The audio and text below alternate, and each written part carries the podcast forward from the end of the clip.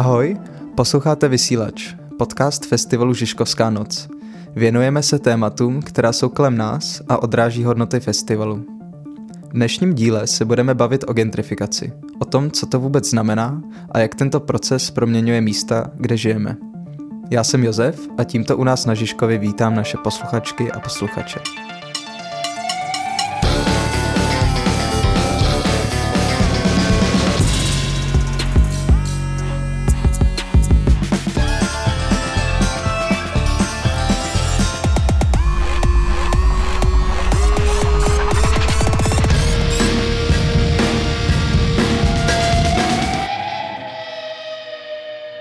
Rád bych tady teď přivítal naše hosty, a to Matěje Michalka Žalutka, který nyní působí na radnici Prahy 3 jako předseda výboru pro územní rozvoj.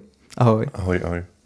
A kritickou sociální geografku Michalu Pixovou, která se jakožto vysokoškolská učitelka věnuje především geografii města a sociálním hnutím. Ahoj. Ahoj. Tak uh, mohl bych vás nejdřív poprosit, jestli byste se trochu víc představili a řekli, co vás vlastně s gentrifikací pojí a z jakého hlediska se s ní setkáváte a věnujete? Jo, dobře. E, no tak e, já vlastně především se tedy věnuji výzkumu města, ale poslední dobou se spíš víc než o město zajímám o sociální hnutí, o občanský aktivismus a konkrétně o klimatickou krizi. Jinak vlastně já jakoby učím aktuálně na, na vejšce, na, vlastně na dvou školách, zároveň dělám nějaký jako nezávislý výzkumy a jako expertní práci publikuju. Ale co se týká toho propojení nebo zájmu o gentrifikaci, tak to vlastně začalo v době, kdy jsem dělala doktorát a v té době jsem eh, se zabývala alternativními prostory eh, ve městě nebo prostory pro alternativní kulturu eh, ve městě. A tenkrát mě zajímalo, jakým způsobem se alternativní kultury podílí na gentrifikaci ve městě v tom postsocialistickém kontextu a jestli se to nějakým způsobem eh, liší od role alternativních kultur, eh, například třeba v USA. Takže takhle nějak to eh, vzniklo, ten, ten zájem. To bylo už nějakých v podstatě dneska, tři, před 13 lety jsem začala ten doktorát dělat. A právě proto vlastně tím, že jsem se takhle tomu věnovala, tak jsem eh, byla uprostřed takového toho jakoby kvasu, který tady vznikl eh, nejenom v Praze, ale v celé České republice přibližně od roku 2010 eh, kolem právě městského rozvoje, městského plánování, územního plánování, městské vlády a tak dál, protože já bych řekla, že tak nějak do toho roku 2010 se to úplně moc neřešilo, ale hodně to nějaký takový jako zlomový bod byl kolem eh, komunálních voleb v roce 2010, kdy právě tenkrát vznikla ta eh, habaďura ze strany ODS, protože vlastně se snažili voliči v Praze se zbavit ODSky ve vedení Prahy a která už byla docela proslulá takovým tím jako šíleným, nezřízeným rozvojem a korupcí a tak dále. A vlastně oni se tenkrát spojili eh, s ČSSD, aby mohli dál eh, vládnout, což teda potom vlastně se, potom se ta radnice několikrát poměnila, ale byly tenkrát vlastně proti tomu demonstrace. A mm, řekla bych, že tak nějak jako ten, ta první polovina té dekády od roku 2010 dál, že byla hodně taková plná zájmu eh, nějakého jako nově se objevivšího o územní rozvoj, o architekturu. Vlastně tenkrát i se toho chytil uh, Tomáš eh, Hudeček, který se potom stal primátorem a vlastně se transformoval i pr, potom taky uh, vznikla ta ozvučná, metropolitní ozvučná deska, ve které jsem byla členkou. A bylo to takový období, kdy opravdu to téma hodně, hodně hýbalo tady tou pražskou diskuzí a já jsem tak nějak jako byla uprostřed všeho toho dění a pak jsem se vlastně rozhodla i to zkoumat v rámci svého postdoktorského projektu vědeckého, který, nebo vlastně jsem potom si podala projekt na, na postdoc na zkoumání e, sporu o česká města a tomu jsem se věnovala od e, roku 2014 do roku 2017 a napsala jsem na to téma knížku. Ta knížka se jmenuje Contested Czech Cities. No. Tak já jsem se trošku dlouze představila, ale je to dlouhý příběh. Přemýšlím, jak tomu dostat teď, abych to tolik řekl. No, já jsem um, vlastně komunální politik tady na Trojce, na Praze 3, na Žižkově, kde sedíme. Um, jsem politikem za stranu, který si myslím, že je pro ní jako důležitý, že se kouká na hodně let dopředu a s nějakým dlouhodobým plánováním, takže si myslím, že nám je i vlastní, že se bavíme rádi o tom, co se v tom městě děje za i nějaký jako nejenom momentální pohyby, ale za nějaký jako dlouhodobý děje. Takže my se třeba o gentrifikaci jako tématu bavíme docela jako dlouhodobě, ale vlastně klidně můžu jako sebe kriticky přiznat, že mm, s jako nějak velkým úspěchem, co se týče nějakých jako návodů nebo nějakých jako programových bodů, který by byly jako velmi snadno aplikovatelný. Je to problém, který má pro nás jako, jako lehce přesahuje jedno volební období a a je i vlastně těžký se o něm bavit eh, se, se všemi ostatními politiky, pro který třeba to jako, který to ani nereflektují, nebo pro který ještě jako nezačalo být téma. Takže je to jako zajímavý téma v tomhle i pro nás, ale vlastně to se asi bude tím podcastem dneska tady uh, linout, že um, jako těžko budeme vykazovat nějaký úspěchy v tom, co jsme jako vlastně udělali, nebo jak se tomu věnujeme, ale dostaneme se určitě k konkrétním věcem. Zároveň si myslím, že mě hodně definuje to, že jsem strávil nějakou část života v Německu, konkrétně ve Stuttgartu a v Berlíně, kde ta debata samozřejmě nejenom o městě a o právu na město, o všech těchto těch tématech, ale taky o těchto těch tématech je úplně jinde než tady vůbec nějaký jako občanský aktivismus a zapojení veřejnosti do zprávy svého okolí je úplně na jiném levelu, um, což je hrozně motivující, když tam člověk je a když pak přijde zpátky a chce to jako aplikovat tady, tak naráží na, na, na hrozně zajímavé situace, ale vlastně je to velká inspirace a um, takový jako, myslím, že to je skvělý jako takový um, jako je skvělý mít to ponětí o tom, že to jde, že, že jako jiný svět je možný, když to zjednoduším.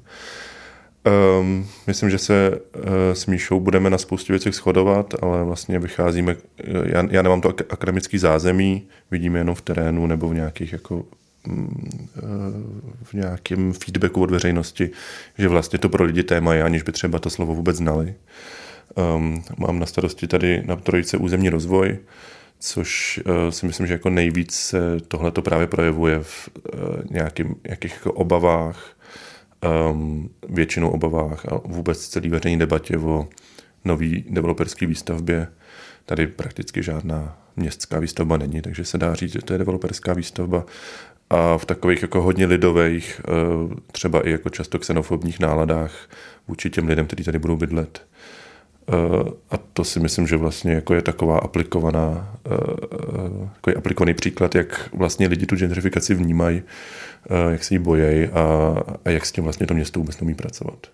Tak vrátíme se k té gentrifikaci, což je vlastně téma našeho podcastu dneska a správně už jste to začali používat gentrifikaci, což za což vám děkuju. A jaký proces se za tímhle pojmem vlastně skrývá? Jako můžeme popsat teďka nějaký dohromady uh, nějaký rozdíl mezi gentrifikací a obecnou snahu o to ty města nějak jako zrevitalizovat, obnovit to městské prostředí, což se děje prostě částečně spontánně, částečně určitě z iniciativy různých městských samozpráv a, a vysvětlit trochu, jak se to liší třeba od toho procesu urbanizace, který hodně teďka pozorujeme vlastně. Eh, no, gentrifikace vlastně eh, je především popis, nebo termín, který popisuje proces nějaký socioekonomický eh, proměny eh, místa ve městě. Takže vlastně to, že se to město eh, fyzicky proměňuje nebo funkčně, tak by zároveň měl z definice toho pojmu provázet, provázet zároveň nějaký proces proměny obyvatelstva nebo uživatelů toho města. Takže měli by tam zkrátka ti původní obyvatelé být postupně nahrazovaní tedy nějakými mladšími, nebo nemusí být nutně mladší, ale jsou to především, eh, především to bývají, že, že eh, vlastně ty bílí, modrý límečci bývají nahrazováni těmi bílý, bílými límečky, to znamená tedy working class, dělnická třída nebo nějaké nízkopříjmovější skupiny obyvatel jsou hm, nahrazovaní tedy těmi hm, výše příjmovými skupinami. A takže vlastně, když se třeba někde projevuje nějaká revitalizace, která ale eh, nutně nepřináší eh, tuhle tu mm, úplně jako proměnu toho obyvatelstva, tak, je, tak už asi se nedá úplně mluvit o gentrifikaci. Jo.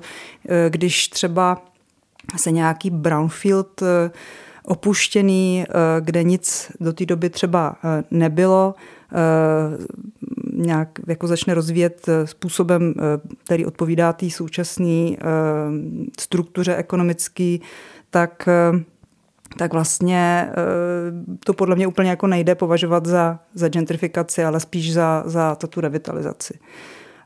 Ale je to jakoby sporný, že? když potom třeba je nějaký brownfield, který třeba, já nevím, je to nějaká opuštěná továrna, která už dneska neslouží a přijde tam nějaká nová budova, tak eh, to má nějaký vliv na to své okolí, který už ale třeba zase obývaný někým je. Jo? Takže ono ty hranice jsou vlastně strašně těžko uh, definovatelný a vymezitelný. Jo?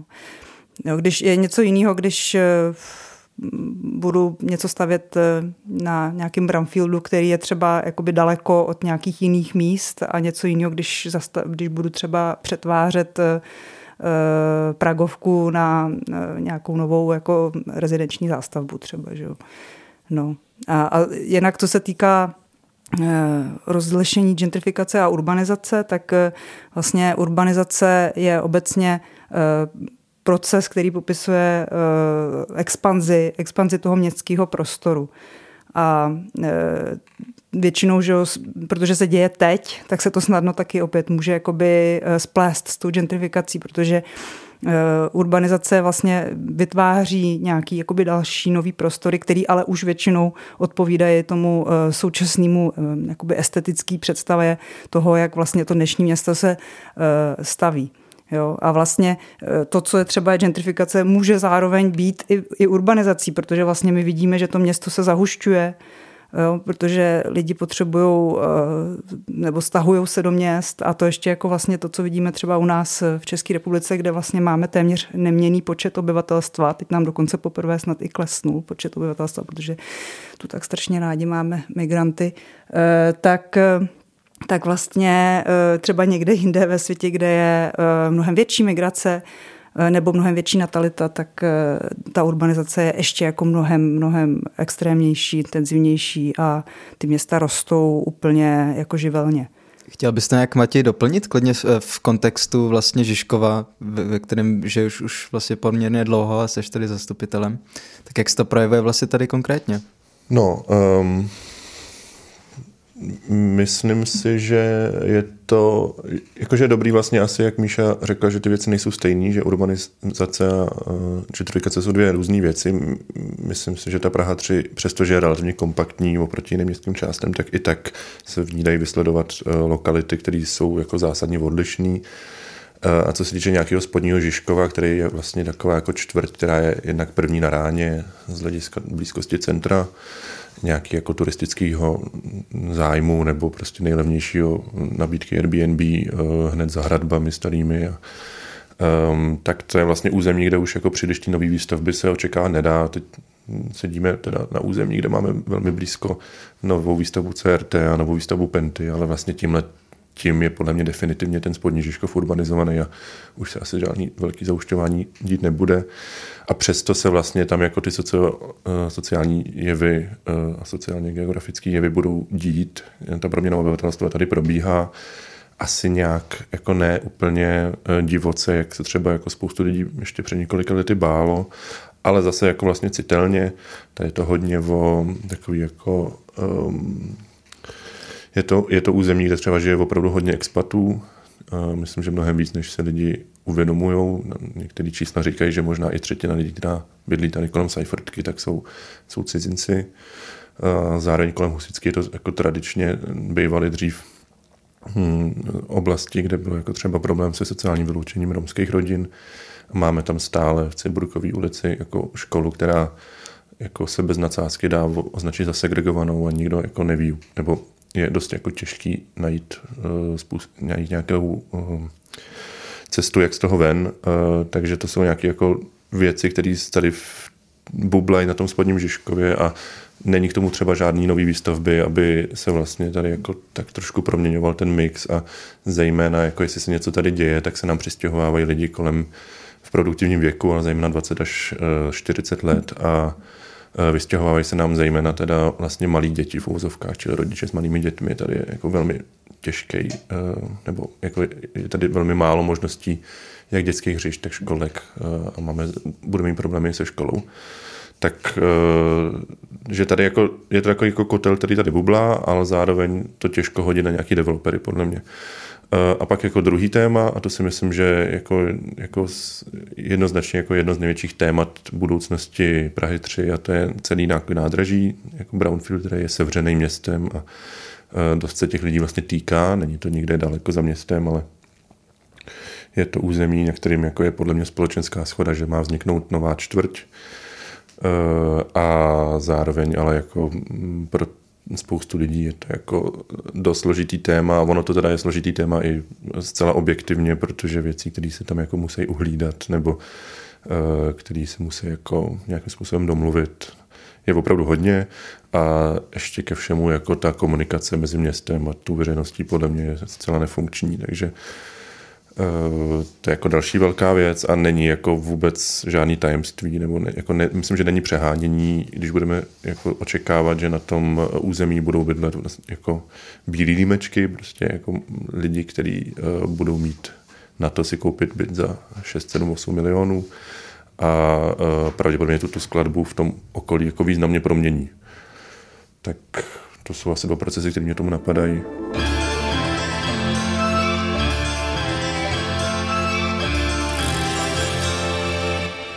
Bavíme se o té gentrifikaci, ale jak my vlastně můžeme poznat, že v nějaký čtvrti nebo v nějaký i lokalitě mnohem jakoby se zaměřený dochází k gentrifikaci. Je to, že takový ten stereotyp jsou přesně ty hipsterské kavárny.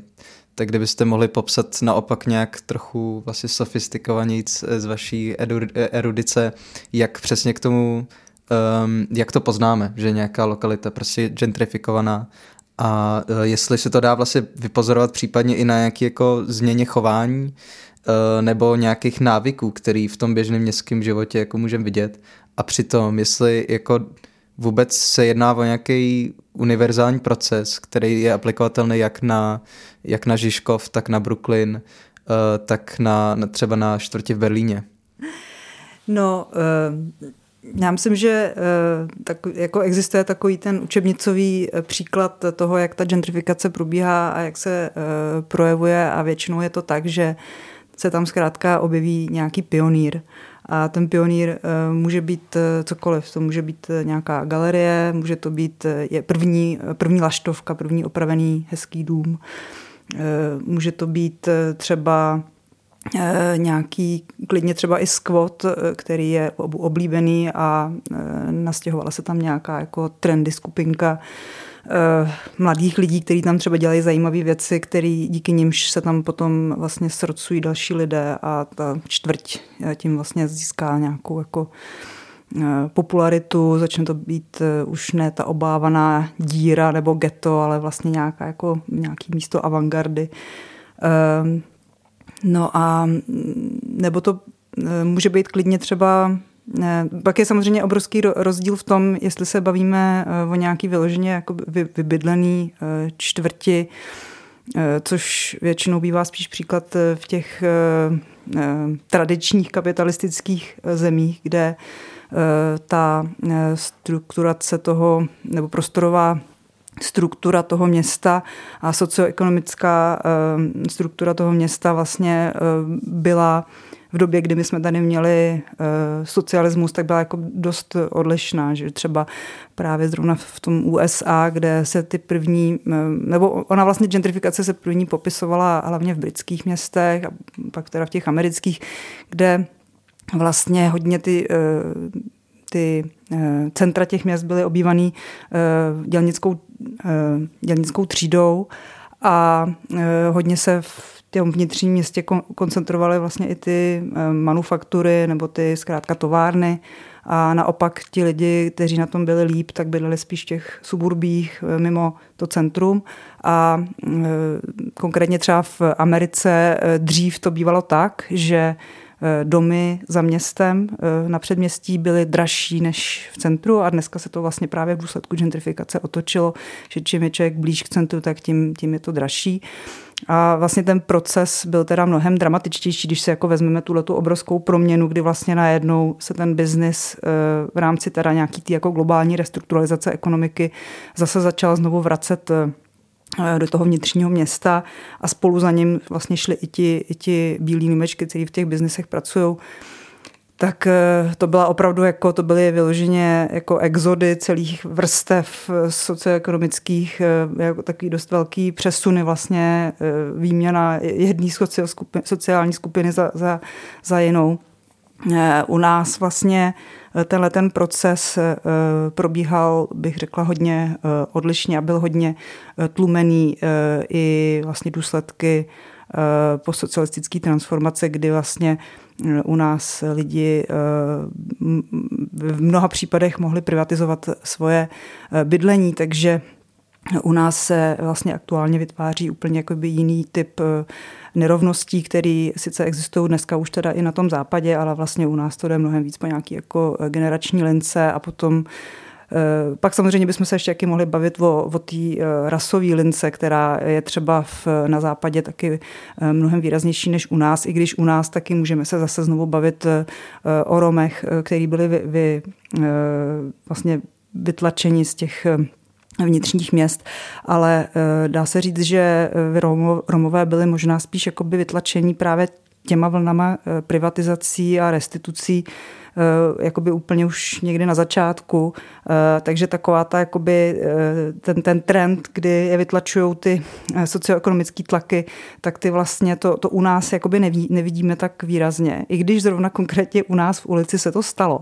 Teď zrovna nedávno. Ono totiž Romové v, třeba v Praze dost často zůstali spíš jenom v nějakých posledních enklávách obecního bydlení, který, taky, kterýho je velice málo.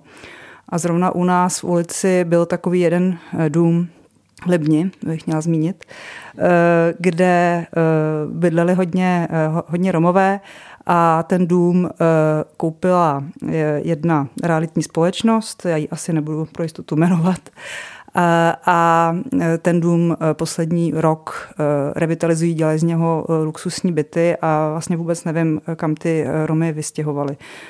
Takže jako takovýhle úplně exemplární příklad toho, jak probíhá gentrifikace dokonce i po té rasové linii, tak ten je, bych řekla, že v Česku docela vzácný, oproti třeba právě Americe, kde jako se ta gentrifikace hodně dopadá především na na tu uh, afroamerickou a uh, latinskoamerickou část populace.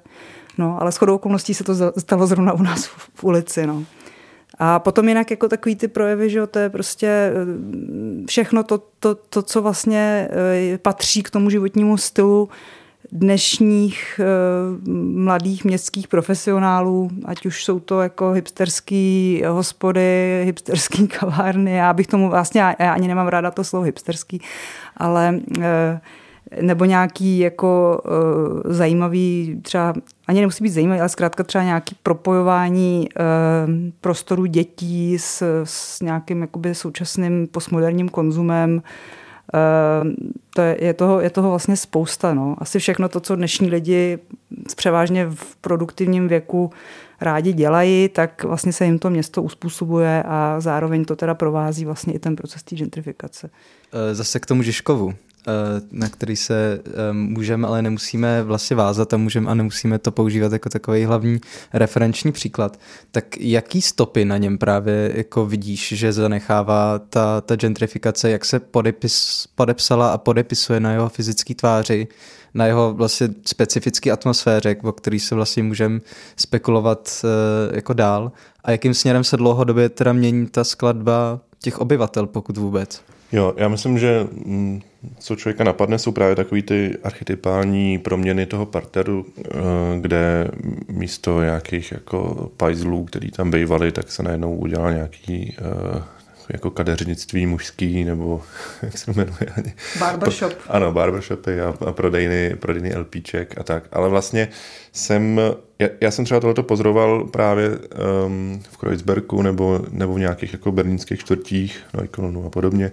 A mám pocit, že to, jak vlastně to říká Míša předtím taky, jakože k nám že se nám jako podařilo v té Praze, vlastně se nám to nepodařilo, ale spíš máme jako to štěstí, že nikde ten projekt, proces není tak dynamický, že by vlastně úplně jako brutálně vystěhovával jako během několika málo let tolik lidí, že se to celý děje trošku pomalejc a možná je to obyvatelstvo jako možný se na to tím pádem nějak jako adaptovat.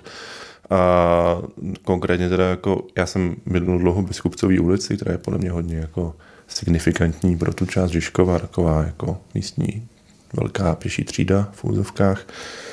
Um, a uh, tam právě třeba nějaký barbershopy právě vznikly a zase zanikly, takže jako, tam je ten parter teda obrovsky dynamický. Uh, spíš by vám lidi asi řekli, že tam vzniklo jako mnohem víc větnamských večerek než těch jako typických příkladů gentrifikace. Uh, ale i ty vlastně se jako proměňují, zanikají, restaurace se mění a tak. Je to, je to jako zajímavý pozorovat. Takže v tomhle tom jako něco vidět, ale vlastně bych jako varoval před nějakým jako alarmismem, že si myslím, že to neprobíhá tak rychle, jak bychom se mohli obávat a, a ty lidi to podle mě nevnímají tak úkorně. Um, a druhý příklad, který mě napadá, uh, je zase jako v okolí toho místa, kde sedíme, Eh, kde eh, eh, konkrétně teda jsme v, jako v dom, domě Radost, který získal od odboru ještě před dvěma nebo třemi lety soukromý vlastník a plánuje jako v něm relativně velké změny, změny jako mm, přeměny na byty a podobně. A jim patří i zároveň ten park a myslím, že každý, jako kdo jezdí kolem devítkou Husinecký Lipanský, tak si všimnul, že v tom parku Radost se jako, jinak se mu začal říkat Park Radost, a že se jako začaly dít nějaké změny a jako nejviditelnější vlastně ten velký nápis, který je jako, tak jako na rohu toho je tam napsaný velkýma dřevěnýma písmenama Park Radost. Udělali si tam takovej, takovou kavárnu pod stanem, eh, která se vlastně asi teď jako, aniž bychom to nálepkovali jako pozitivní nebo negativní, ale snaží se jako přeformátovat v hlavách jako um, obraz toho, co ten park znamená, protože to lidi jako hodně vnímají jako místo, kam si nejdou posedět, kde je hodně lidí bezdomova často. Do dneška to tak je samozřejmě, ale zároveň jako z toho oni dělají ten letní jako fancy posezení na nějaký dřevěný palubě eh, s nějakou jako hudbou, která tam hraje a je tam ten nápis krásný a Uh, a je to vlastně jako taky zajímavý pozorovat a děje se to díky tomu, že ten park není ve správě městské části, což je taky asi jako důležitý element. Tím jako bych neomlouval tu samozprávu, která si myslím, že takových věcí je schopná taky, ale, ale je, to, eh, je to jako něco, co je jako každému fyzicky vidět a lidi na Žižkově se o tom baví a říkají si, co s tím parkem se jako děje, co, co se tam bude dít a jako některý z nich to kvitují a některý naopak. Tak to jako zajímá. Myslím, že to je rozhodně jako proces, který si lidi všimli a který se asi dá označit jako proces nějaký gentrifikační. A ještě detail, pardon, abych to nezapomněl, my jsme měli nějaké jednání právě s těmi majiteli o budoucnosti toho parku, že by tam mohlo být dětské hřiště a tak dál, eh, nějaká výsadba stromů. A vlastně eh, jeden z těch investorů, já už nevím, který z nich to byl, a oni se taky jako měnili, tak to aspoň nebude osobní, ale jeden z nich právě říkal, že i jejich jako záměrem je, aby i ty obchody naproti, jak, jak, když člověk přejde tu ulici přes tramvaj, tak aby se tam jako neprodával ten krabičák za těch 30 korun, Eh, který si kupují ty lidi bez domova a se tam sednout, že vlastně chtějí jako proměnit celou tu oblast kolem domu Radost, kolem parku Radost, aby i ty obchody vlastně byly na nějaký, jako na, v úzovkách na úrovni. Takže mě to jenom zaujalo tehdy, protože to bylo jako velmi explicitní popis gentrifikace jako jejich záměru obchodního. Tak, takže si myslím, že tahle lokalita, jako, tam se to asi děje a bude dít. Teďka si kápnul na podle mě docela dost zajímavou jako dynamiku, protože mě vlastně na tom hodně zajímají ty, že je jasný, že, že za tou gentrifikací nestojí jeden aktér, jeden faktor, jeden proces, ale vlastně, že to je nějaký jako vlastně komplexní konstelace. Já bych se vás obou chtěl vlastně zeptat, jaký v tom procesu figurují aktéři A jestli dokážem říct, jestli se spíš jedná o nějaký proces, který je spontánní z dola, tím, že se prostě bohatší lidi stěhují do měst, tím, že mají vlastně to městský prostředí samotný vlastně se stává hodně atraktivní v poslední době. A nebo právě jako v duchu trochu toho, co si říkal, že vlastně i ty developeři samozřejmě tomu nějakým způsobem přispívají tím, že mají zájem na tom, aby ta jejich lokalita, ve které stavějí, aby měla jakoby dobrý jméno, tak samozřejmě jako výrazně k té gentrifikaci ještě jako při, uh, přispívají a umocňují jí. Tak kdybyste dokázali nějak jako popsat trochu tady tu dynamiku ze zhora versus ze zdola. No, já jsem si jenom vzpomněl to, že jsem jako popřel sebe sama, že jsem předtím říkal, že developeři tady na tom spodním Žižkovi tomu moc nepřispívají a teď jsem vlastně popsal konkrétní záměr jednoho z nich. Uh, já si myslím, že uh, to je hodně jako věc, která se Míša mě možná opraví a úplně to převrátí na hlavu, jo. ale já si myslím, že ta věc se děje hodně jako na nějaký volnotržní bázi, že ta samozpráva v tom vlastně tu roli nehraje.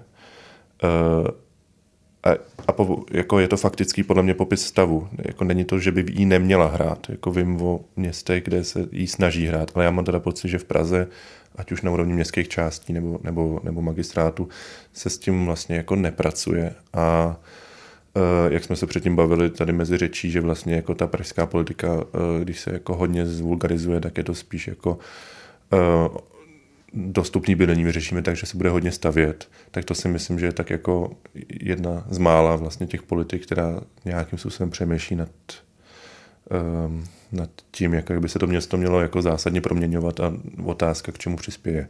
Ale že se jako podle mě jako nevím o tom, že by Praha měla nějakou strategii, jak, uh, jak zachytit ty lidi, kteří třeba jako přestanou mít uh, na to v tom městě bydlet. Uh, určitě existuje spoustu strategií na, na úrovni bytové politiky a i si myslím, jako, že, že míří správným směrem v té současné době, ale ten jako velikost toho bytového fondu magistrátního a v, počet pozemků, kterým hlavní město disponuje, jako tak směšně malý, že jako nemá podle mě na to, aby ovlivnil makroekonomiku toho města. Že že jako je podle mě super, co se v té pražské bytové politice děje, ale vlastně jsme jako tohle už propásli v tom, že jsme zprivatizovali tolik bytového fondu a prodali tolik pozemků, že teď už se jako budou jako budem paběrkovat v tom, že se budou stavět nějaký nový bytový domy, ale v těch úplně zbývajících pozemcích.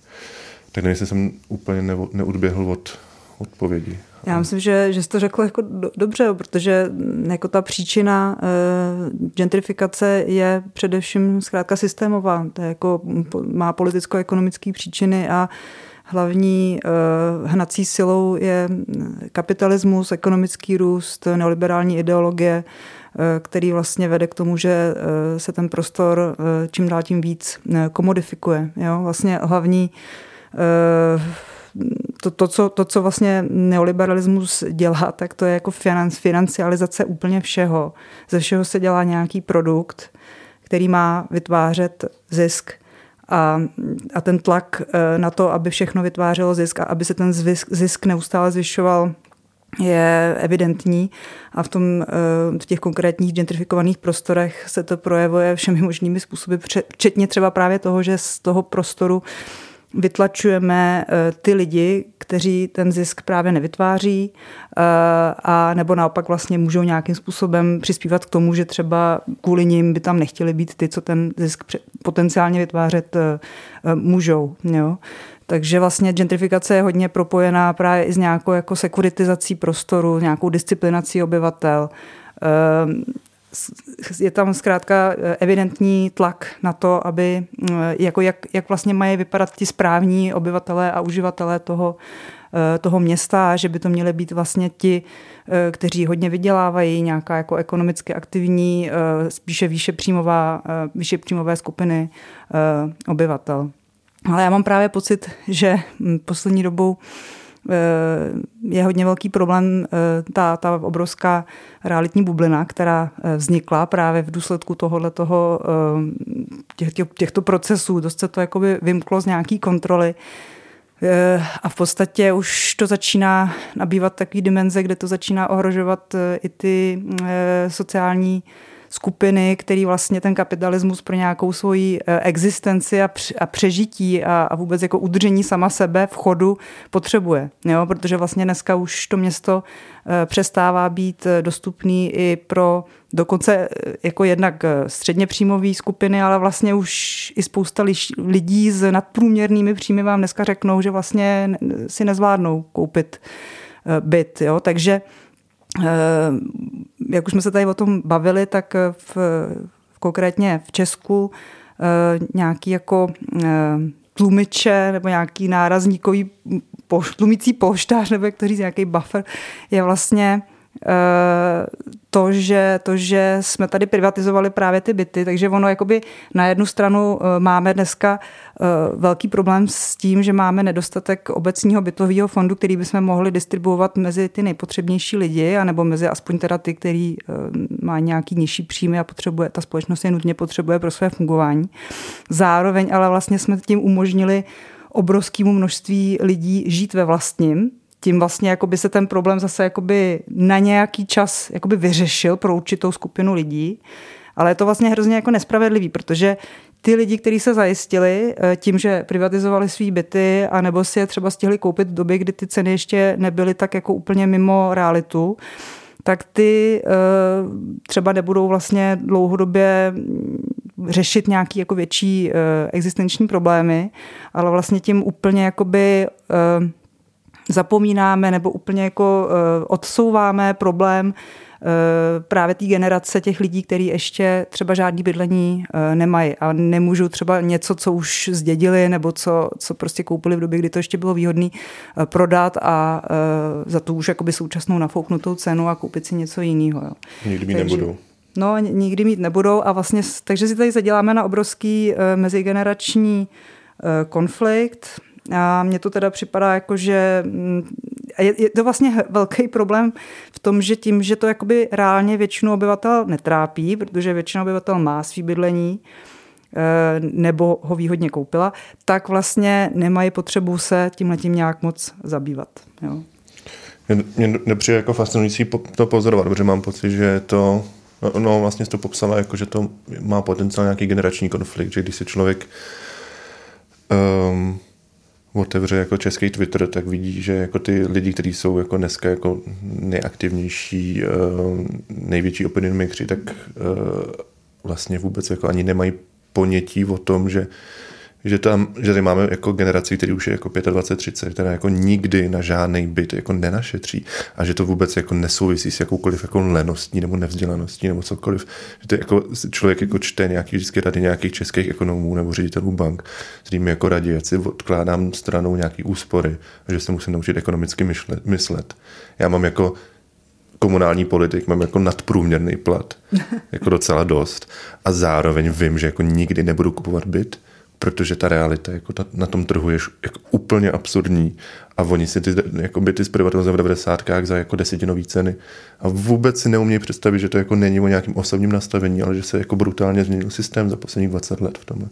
Nebo jsme v tom systému, který se založil tímhletím. Jo. Ale... Hlavně se teď začíná vytvářet takový úplně jako no, nový diskurs, který vlastně se zač- snaží jakoby normalizovat to, že bychom všichni měli být nájemníky. Teď zrovna nedávno jsem četla nějaký článek, který mě hodně popudil. Ehm, bylo to, myslím, s ředitelem Český spořitelny, doufám, že jsem to nepopletla, eh, kde on právě o tom eh, mluvil. Vlastně dneska už se jako úplně normálně, regulérně mluví o tom, že ty byty, co se v Praze staví, že už jsou prostě nedostupný pro lidi a že zkrátka je budou kupovat investoři a spekulátoři a že to tak zkrátka prostě je a že vlastně i ty developeři to berou jako, že to je nějaká nová norma a, a lidi by to tak taky měli brát, že už vlastně jako všichni lidi, kteří zatím nic nemají, tak budou bydlet v nájmu. A mně připadá, že to jako uh, my, my, my dost často jako tady v Česku si přebíráme z ciziny nějaký určitý jako koncepty nebo trendy a tady se je potom jako uspůsobíme pro nějaké svoje eh, potřeby, tak jak se nám hodí. Takže například třeba my se dost často bavíme o tom, že na západě hodně lidí bydlí v nájmu, nebo třeba nevím, ve Vídně, že jo, bydlí hodně lidí v nájmu. Jenomže bydlí jako dost často v nájmech, které jsou třeba regulované. A, a že to tam jako vždycky bylo normální. Jo, jenomže u nás zkrátka bydlet v nájmu je považovaný za nějakou jako méně hodnotnou vlastně formu bydlení. Takhle je to v, v těch hlavách lidí nastavený, protože právě v důsledku že o těch jako x desítek let trvajících privatizací toho socialistického bytového fondu. No a vlastně teďkon se snažíme těm lidem Eh, vnutit představu, že takhle to jako bude a že to je jako správný a normální, protože takhle to je jako na tom západě. A přitom jim vlastně zastíráme to, že my tím uh, vlastně podporujeme nějakou takovou tu jako rentierskou ekonomiku, ten, ten vlastně současně se vyvíjející uh, neofeudali, neofeudalismus. Jo? My už vlastně dneska ani nežijeme v kapitalismu, ale v neofeudalismu, kdy vlastně uh, se z lidí čím dál tím víc stávají jakýsi jako plátci léna, který platí právě těmhle těm jako investičním fondům, těm obrovským korporacím, který vlastní ty nemovitosti a jim, jim úplně jedno, že ty nemovitosti stojí peníze, které jsou naprosto mimo realitu těch platů. Jo. A mně to připadá hrozně nebezpečný i z hlediska nějaký jako, jakýho jako třeba odcizování se od toho města, protože třeba já zrovna bydlím v Libně a nám tam na Rohanském ostrovu budou vznikat eh, spousty nových eh, bytových eh, domů a jako Sekira už dávno se nechal slyšet, že to zkrátka bude prodávat těm investičním fondům. Takže jakoby mně to připadá dost jako děsivý, že celý, celá obrovská kus, celý obrovský kus města bude patřit nějakému nadnárodnímu kapitálu. A ty lidi tam budou vlastně jenom jako nějaký jako návštěvníci. Jo, vlastně ty, nikdy si lidi nejsou schopní vytvořit k bydlení e, tak blízký vztah, e, jako když prostě se ho třeba, když je jejich vlastní, jo, a když tam jsou vlastně jenom jako nájemníci a, nebo teoreticky by mohli třeba si ten vztah udělat nějaký jako blízký za předpokladu, že třeba znají toho svého landlorda, toho svého jako pana domácího nebo paní domácí, když je to v nějakém menším měřítku a když třeba mají nějaké jako dobré eh, podmínky, eh, tu nájemní smlouvu mají nějak jako dobře nastavenou, jo, ale Eh, to zkrátka se v těchto těch případech dít ne, nebude a můžeme se klidně podívat například eh, třeba sídliště Písnice, co se tam stalo, když vlastně to tam odkoupila ta velká realitka a vlastně úplně jako dehumanizovali ten život na tom sídlišti pro ty lidi.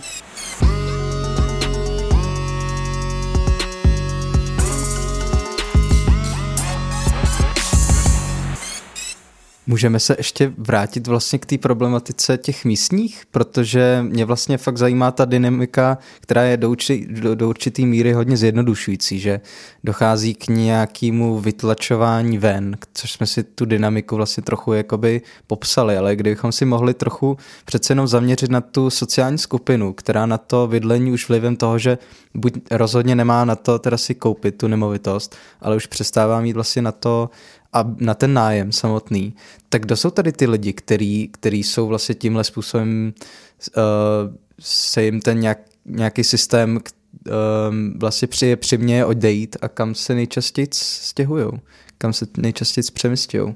Míšo, jestli na to máš nějakou jako odpověď. já se přiznávám, že na to nemám žádný konkrétní data, ale spíš to, co jako vidím, tak je, že se začíná, jednak samozřejmě lidi odchází uh, za Prahu, Eh, ale zároveň eh, si myslím, že bude čím dál tím silnější trend, eh, že lidi zkrátka nebudou zakládat rodiny, že budou žít jako různě prostě v nějakých jako třeba kolektivních domech, budou se různě takhle jako srocovat, hledat nějaký alternativní způsoby, jak, jak vlastně v tom městě přežít.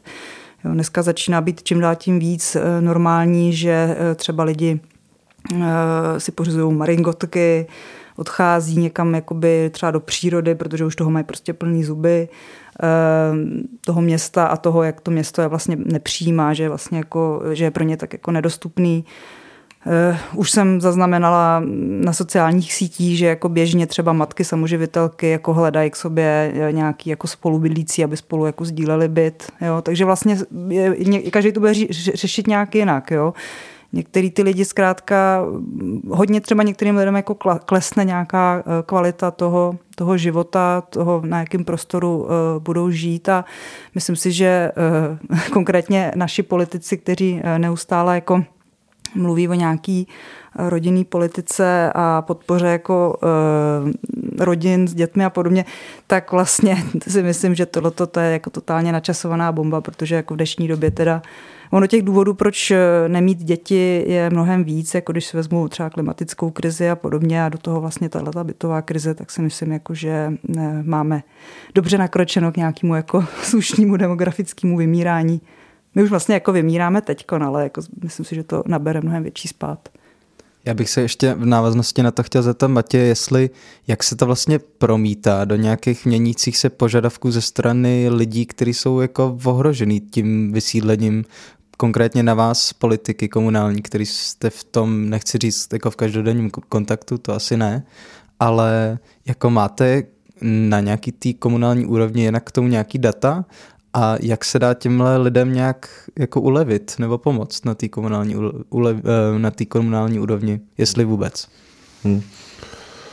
No, data na to moc nemáme, máme nějaký mm, asi rok starý uh, průzkum veřejného mínění na různé věci, kde vlastně si myslím, že se potvrdilo, že třeba ceny bydlení jsou pro lidi uh, větším tématem, než si myslím spoustu těch jako politiků radničních si myslelo. Um, ale vlastně kolik lidí je v jaký přesně situaci a jak moc jako uh, hrozí nějaký, uh, nějaká jako vystěhování z ekonomických důvodů, tak to na to data nemáme. Víme, že se k nám přistěhovává, nastěhovává přibližně pět tisíc lidí ročně, což je třeba číslo, který mě překvapilo, ale není tam nějaký jako ten, ten přísun, dokonce si myslím, že máme to jako migraci pozitivní, že, uh, že uh, jako nemáme data na to, co to je za lidi a, a jako nic nenasvědčuje tomu, že by to byl nějaký extra jako zatím dynamický proces, který by potvrzoval to, o čem se bavíme, ale dá se usuzovat z toho, že to třeba začíná. Um, co může ta samozpráva pro ně dělat, tak mě jako nenapadá nic jiného, než je nějaký jako tlak na to, nebo prostě obecně ta bytová politika, v současnosti se omezuje vlastně na to využívání městského fondu nebo fondu městské části.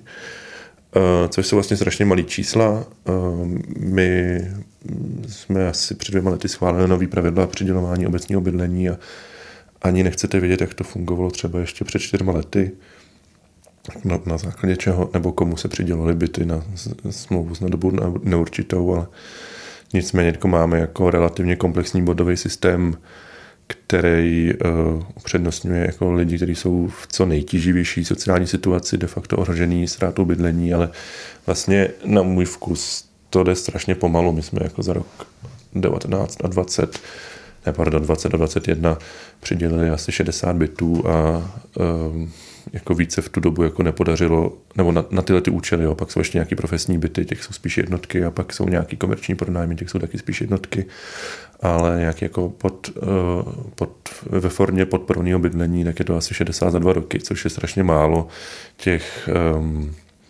lidí, kteří si podali žádost, asi 300, tak to odpovídá tomu, jako co jsme schopní vlastně pokrýt. Je to strašně pomalá rychlost a je to nejenom o nějaký jako problematice oprav toho stávající bytového fondu, ale právě o tom, že jako nemáme žádný další, který by se dal vystavět, například třeba na nějakém nádraží. A ještě, kdybys mohl doplnit z té jako opačné strany, jestli cítíte nějaký větší tlak z pozice těch právě jako nově příchozích obyvatel, řekněme. To znamená těch bohatších lidí, kteří se vlastně stěhují do toho Žižkova a vlastně mění se ta demografie, ta situace, tak jestli jako úplně z opačné strany vlastně taky cítíte nějaký tlak přesně na tu revitalizaci a jak to vlastně zapadá do tady těch snah tam udržet ty, t, jako jestli tam nějaká snaha je, tak uh, udržet vlastně ty, ty místní, kteří tady žijou už několik desetiletí.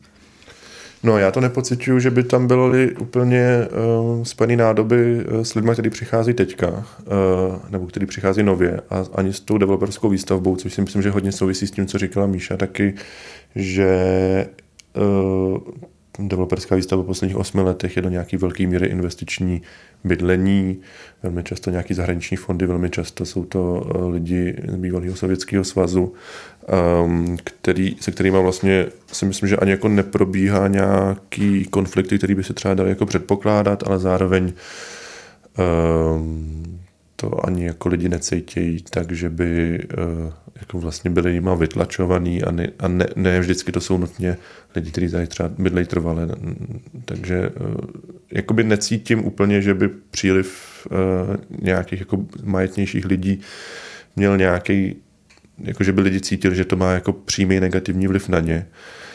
Ale zase vlastně jako mě napadá, že v těch sousedských skupinách facebookových, divokých se vlastně hodně často ten jako narrativ toho, kdo je náplava, docela často opakuje, že jako, to jako lidi jsou na to hodně jako vlastně jako hákliví, že mají pocit, že um, že třeba to jako ty starou sídlici to nemají jednoduchý, tak to vlastně nějak to jako lidově podle mě rezonuje, ale popravdě to neumím potvrdit, že by ten proces byl tak jako extra dynamický. No, myslím, že s tou novou výstavbou funguje spíš málo, že jak, jak říkám, jako my máme vždycky pocit, že většina těch oken v těch v tom Central Parku a v tom Garden Plaza jsou jako zhasnutý a Eh, a kolem nich vlastně jako nevznikají obchody, který by člověk očekával, že, tam, že by tam vznikaly. Jo? A pravděpodobně ty lidi spíš jako sednou ráno do auta a někam odjedou. Hmm. No já jsem to právě chtěla doplnit, že to je jedna z věcí, kterou jsem chtěla taky zmínit, že vlastně eh, spousta těch nemovitostí dneska se nakupuje právě čistě na investice a vlastně jsou prázdný. Jo? Takže eh, ty lidi, eh, kteří mají nějaký větší peníze, tak dost často mm, si to vlastně kupují jako formu uskladnění peněz, jo? že vlastně se tam jako fixuje ten jejich kapitál a díky tomu jim vlastně se zhodnocuje. A to dokonce i v případě, že ten byt ne, nepronajímají, kdy, i když jim vlastně jako v dnešní době, kdy ten cen, já teď jako nevím přesně, jaký je to procento, o kolik se zvýší ceny nemovitostí za posledních třeba 6 let, ale myslím si, že to bude nějakých jako třeba 200%. Eh, a a vlastně, jo, takže to je jako růst, který v životě na žádném jako úroku bankovním jako nedosáhnete. A, a Eh, já dokonce jako znám konkrétní lidi, jo. třeba já jsem původně z Budějovic a jako vím o lidech, kteří tady mají byt a jako jedou sem párkrát do roka, když si potřebují nakoupit, jako jo. Prostě eh, ty, ty byty eh, opravdu jako slouží jako kasičky na uskladnění investic a zároveň naopak, jak jsme se bavili o tom, kam odchází ty lidi, kteří nemají kde bydlet, měli bychom zmínit, že se hodně zvyšuje počet lidí bezdomová a, a že to pravděpodobně dál e, poroste. A, a takže se jako trošičku tady začíná projevovat taková podobná situace, jaká se dneska děje třeba v, v Kalifornii nebo i v jiných místech na USA, kde tam mají vyloženě jako miliony prázdných nemovitostí a zároveň jim úplně neuvěřitelnou rychlostí Eh, rostou počty lidí bez domova, kteří eh, žijí eh, buď to ve stanech, anebo na parkovišti, v autě. A dneska v Americe je celkem běžný, že někdo třeba chodí do práce a pak si jde večer lehnout na parkovišti do svého auta. My jsme takový jako v pozici takových alarmistů, že se to vlastně třeba nemusí potvrdit, ale já si taky vždycky jako říkám, co jakože um, ten, ta, jak si říká, ten vliv ten, ten eh, vývoj na tom realitním trhu je jako brutálně rychlej. Eh, jenom ty nájmy se za poslední dva roky jako zvýšily jako docela dost. A do toho prostě jsme už jako dva roky v pandemii, která si spoustu lidí připravila o příjmy, nebo jim je jako výrazně snížila. A ještě ke všemu teď vlastně jako, zdraž, jako ještě vůbec netuší, spoustu lidí netuší, jak moc jim jako při příštím vyučtování za energie jako navýší mm-hmm. to, co platí měsíčně za nájem. Uh, Uh, a no, takže já si myslím, že tady máme jako pravděpodobně docela velkou nižší střední třídu, která je jako potenciálně ohrožena nějakou ztrátou bydlení a ono to asi je proces, který jako trvá docela dlouho, jo? že to nejdřív přes nějaký asilový domy nebo, nebo ubytovny, může to mít nějaký vliv samozřejmě, nějaký jako domácí poměry, uh, zvodovost a uh, domácí násilí a tak dále. Jako, to jsou asi věci, které trvají hrozně dlouho, než se to projeví, ale třeba jako za pět let jako uvidíme, že jsme úplně jiný situaci, než jsme si jako uměli představit. A... No, to je dobře, že zmiňuješ ty ceny těch energií. To je jako taky teď hodně velký téma a do budoucna se to může klidně týkat, týkat třeba i ceny vody. A Matěj, vlastně mohl bys trochu navázat na to, co jsi teďka říkal, protože se samozřejmě všichni shodneme na tom, že to je trend, který nás eh, všechny asi tři, co tady sedíme a myslím, že i spousta posluchačů vlastně děsí.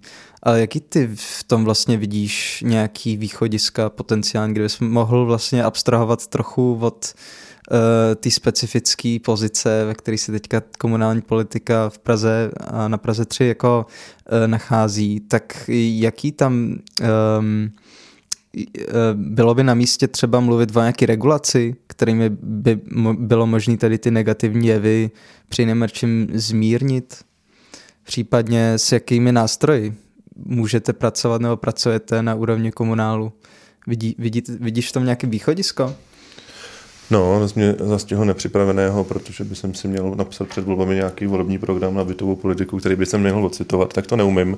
Mě v tomhle jako kontext, já, já, jsem přesvědčený o tom, že uh, tahle ta společnost je jako úplně jako nezdravě, jako panicky uh, reaguje na slovo regulace a že uh, jako že z toho budou problémy, jo, že jako nechávat tady ten vývoj volnému trhu nás jako, jako nemůže dopadnout dobře a že by jako byl velký úspěch, kdybychom se vůbec jako dokázali začít, kdybychom se vůbec dokázali začít bavit o, uh, o tom, co může samozpráva tady s tím udělat. Jako, už jenom prostě ta debata o Airbnb uh, jako ukázala, že jako si myslím, že veřejnost má mnohem větší poptávku, než jsou třeba i ty politici ochotní do tohohle trhu zasahovat.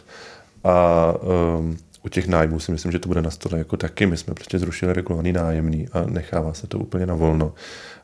Zatímco prostě nedaleko našich hranic se e, jako jede referendum o vyvlastňování velkých vlastníků nemovitostí a česká reakce na to je ale jako úplně neuvěřitelně jako absurdní a když jako si nějaký pirátský poslanec e, před volbama jako jenom tweetne neutrální informaci o tom, že v Berlíně proběhlo referendum, tak dostane takový CRS, že se musí omlouvat ještě příští týden. Takže eh, si myslím, že by jako bylo velkým úspěchem, kdyby se jenom začali bavit o tom, jaká forma regulace by tady mohla pomoct a já se jako necítím na to, aby jsem řekl, jaká to má být, ale jsem přesvědčený o tom, že to nemůže zůstat tak, jak to je. Um, a jediný jako takový konzervativní řešení, který zatím znám, za který se jako určitě vždycky postavím, je tě výstavba obecního bydlení, jako zvyšování jakého obecního trhu. Sice ten počet pozemků, jak jsem říkal, jako je docela nízký, ale zase vlastně ne úplně nulový. Um, a stačilo by, nebo stačilo, myslím si, že by bylo na místě jako delegovat na, uh, na, na obecní výstavbu mnohem jako vyšší peníze, větší jako um, pozornost a, a začít s tím procesem jako vážně pracovat.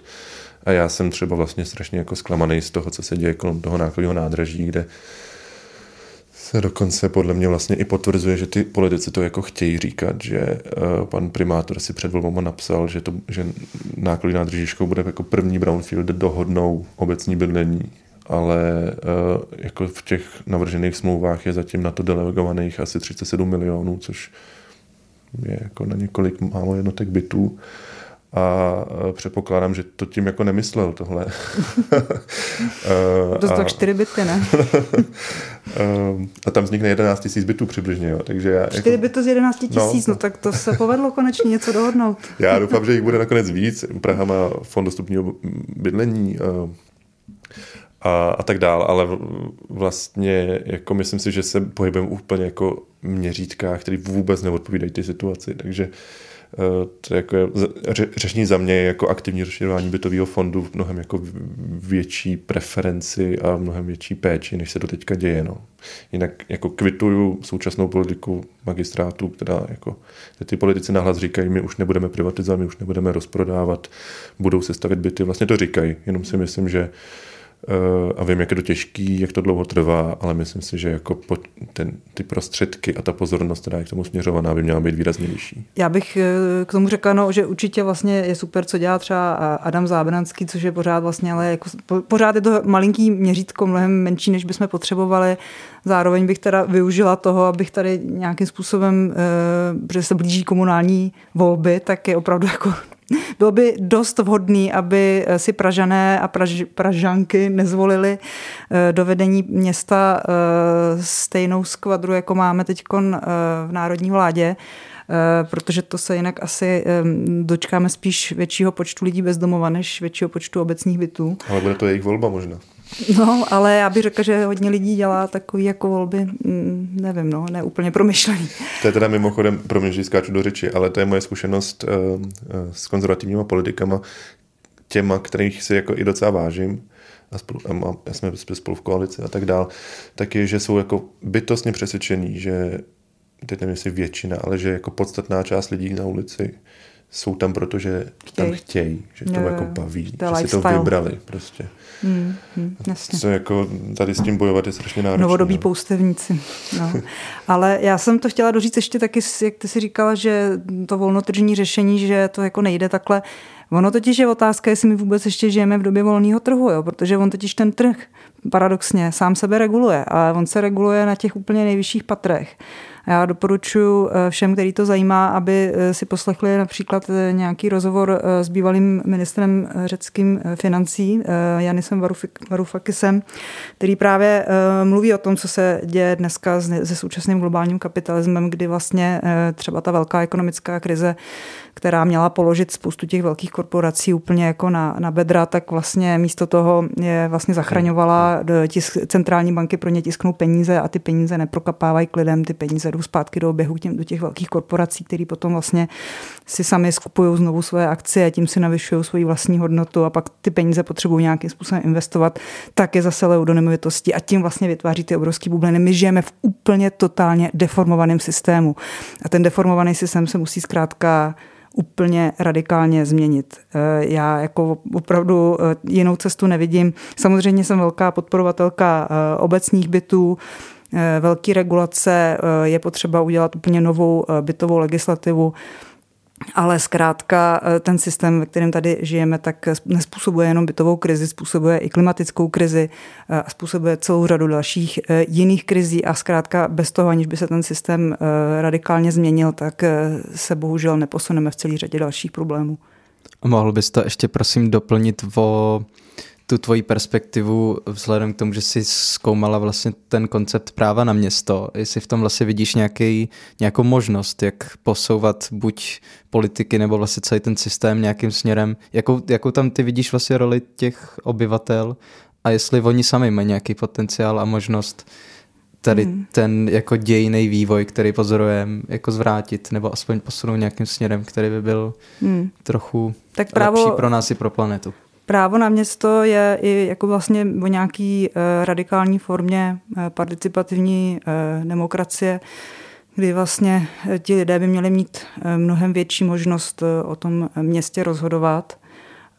A já jako jsem velkou příznivkyní nových demokratických nástrojů rozhodování, inkluzivních, jako je třeba občanský schromáždění, je to podle mě eh, nástroj, pomocí kterého eh, mohou lidé eh, dělat ze spoda informovaná rozhodnutí o důležitých společenských otázkách. Dá se to aplikovat, jako aktuálně se to právě hodně používá pro řešení třeba klimatické krize, kdy lidé sami vlastně si v těchto těch nebo v rámci toho shromáždění eh, volí opatření eh, na snižování uhlíkové stopy a stejně tak si myslím, že něco podobného bychom potřebovali i pro rozhodování o městě. Lidi často volí politiky, kteří třeba, eh, nevím, z nějakého, jakoby třeba z nějaký nostalgie, z nějakého přesvědčení. A já bych řekla, že kdyby možná měli jako lepší informace a dělali ty rozhodnutí víc informovaně, dozvídali se o všech těch souvislostech a e, následcích těch svých rozhodnutí, takže by možná rozhodovali e, dost, dost odlišně. Matěj, chtěl bys to nějak doplnit ještě? No to podepisuju samozřejmě.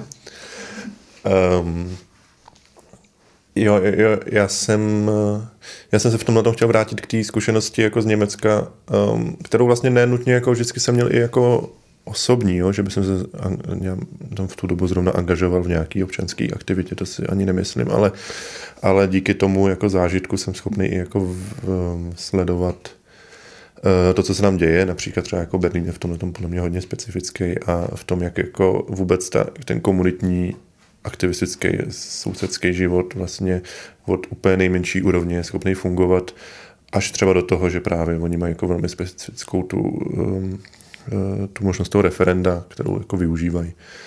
A tě to, to, to bytový referendum, nebo to Tempelhof, nebo se prostě uh, bylo referendum, jestli se nepletou privatizace vodáren a, a tak dále. Vlastně je to vlastně fascinující z našeho pohledu, protože na pražské úrovni se nic takového neděje.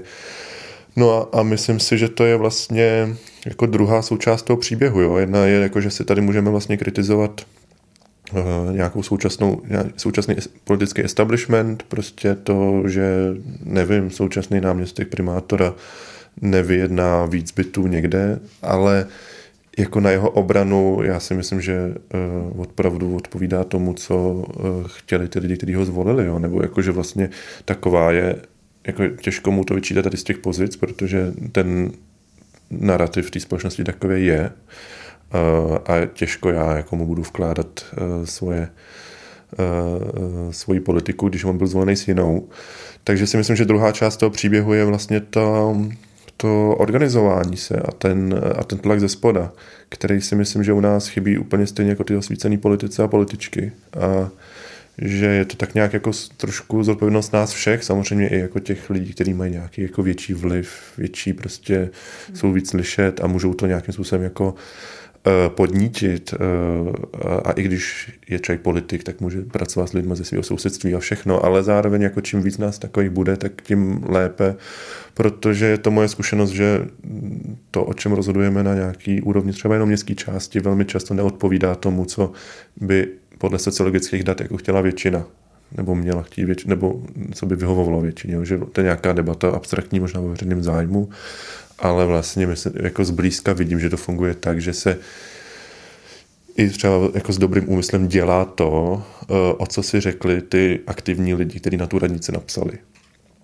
Snažíme se to dělat třeba co nejlíp a tak dál, ale vlastně, jako, jakmile se člověk do něčeho trošku víc ponoří, tak zjistí, že spoustu těch věcí neodpovídá nějakému jako tomu, co by asi chtěla většina a, a že to je jako tím, že ta mlčící většina se často nevozve.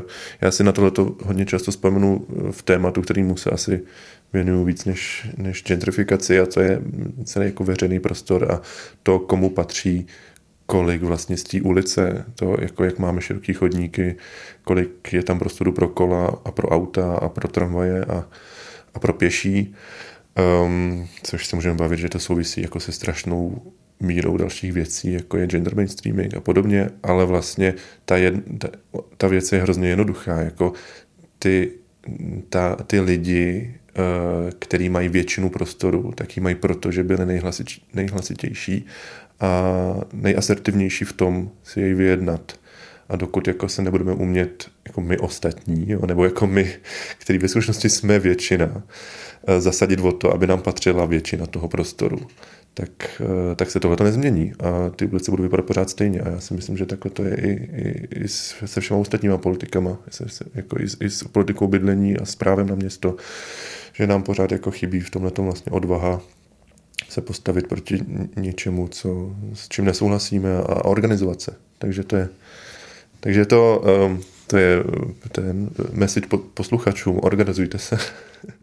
Perfektní, díky moc. Už jsme přesáhli vlastně trochu ten čas, který jsme, který jsme měli. Ehm, Když chtěla ještě jako úplně já jsem chtěla doplnit jo. posluchačům a posluchačkám. Ano, samozřejmě. Já si na to dávám pozor, ale občas. A ještě pro vás Já to taky občas poslední, řeknu blbě. Poslední tradiční otázku, kterou tady ve vysílači se vždycky ptáme. A to je, jaké je vaše oblíbené místo na Žižkově? Když už jsme u toho. Tak Míša přemýšlí, tak já začnu. Mám jich samozřejmě mnohem víc, ale myslím, že největší srdcovka je, už jsem ho jednou zmínil dneska, je Biskupcova. A nevím, jestli to souvisí s tím naším dnešním tématem, ale vlastně asi trošku jo. Eh, já mám, já tam mám vždycky pocit, že jsem na chvilku opravdu v nějaký, jako, nějakým Kreuzbergu, možná ještě před tu gentrifikací teda. Eh, a, a myslím spíš na to, že vlastně v té ulici víc než jinde, ale je to asi tím, že jsem v ní často, ale víc než jinde ve městě mám pocit, že lidi tráví čas venku, že poposedávají tam jako na nějaký, u nějaký hospody nebo pokuřují na, na, na rohu. A, a jsou tam vlastně jako podniky, které to umožňují a, ne všechny jsou zdaleka jako nějak fancy, aby byly jako nepřístupné veřejnosti. A nevím, jestli to je jako nějaký vliv aera nebo, ne, nebo čeho, ale mám pocit, že taková ta jako část mezi tou tramvají a, a tou vozovnou, to znamená tam ideálně právě před tím aerem, ta křižovatka Ambrožova Biskupcova, tak je vlastně skoro i meeting point a je tam vlastně jako večerka. Je tam i barbershop, je tam i večerka, je tam květinářství. Jsou tam jako tři, čtyři, pět hospod, uh, řeznictví nějaký, je tam prostě všechno. a žije to tam krásně prostě. Tak eh, a mě teda hned, jakmile jsi to řekl, tak první, co mi vytanulo nějak jako organicky eh, na mysli, tak eh, byla Žižkovská věž. A paradoxně, protože vlastně na jednu stranu moc nesouhlasím s tím, jak se tam privatizoval ten parčík kolem toho. A dokonce i to místo Mám pocit, že to bylo, že byla zvolená nějakou jako nejhnusnější budovou nebo co, nějaký, nějakým oceněním, ale já nevím, jednak já k ní mám vztah z dvou důvodů. Jeden důvod je ten, že jí mají hrozně rádi moje, moje, moje děti, moje dva kluci. A oni, oni furt mluví, furt říkají a oni jsou jako poloviční kanaděni, tak oni tomu říkají Žižkov Tower. A ten jeden vlastně ještě, když neuměl pořádně vyslovovat, tak tomu říkal Žižkov Tire, a my na ní zlibně vidíme a oni jeden čas na ní furt takhle ukazovali, říkají Žižkov tire, a, a nebo když jdeme v tramvají třeba takhle jako z Palmovky nahoru um, na Biskupcovu, tak uh, oni vidějí, že se jako I can see Žižkov tire, takže to je takový jako landmark, který si hodně spojuju se Žižkovem a zároveň já tam chodím občas uh, provádět uh, studenty a studentky hlavně teda z Manchester University jsem jezdí geografové, teď už tady dlouho kvůli pandemii nebyli, ale jeden čas jsem jezdili vždycky eh, každý jaro a já eh, jim dělám eh, průvodkyni po městských kauzách a zároveň jim dělám takovou jako geografickou prohlídku a oni si oblíbili chodit vždycky nahoru do těch kukání a tam jako se na to místo díváme a povídáme si o něm co kde jako je, jak se to posocialistické město jako liší od těch jiných měst a tak dále, jak se strukturovalo v historii. No ale jinak vlastně, kdybych měla mluvit čistě jenom za sebe, tak moje oblíbené místo je parukářka. Nevím, jestli je k tomu potřeba něco dodat. To, to ale, píšu, často, ale píšu o ní taky ve své dezertaci. Jinak teda s tou Žižkovskou věží to mají pro mě všichni rodiče. Jako, to no je jo, prostě tak. landmark, je to jako... Nejsme originální. Díky hostům za účast a vám, že nás posloucháte. Sledujte na Instagramu a Facebooku náš účet Vysílač. Pokud nás chcete kontaktovat, napište na podcast zavinač Ještě jednou díky a naslyšenou u dalšího dílu.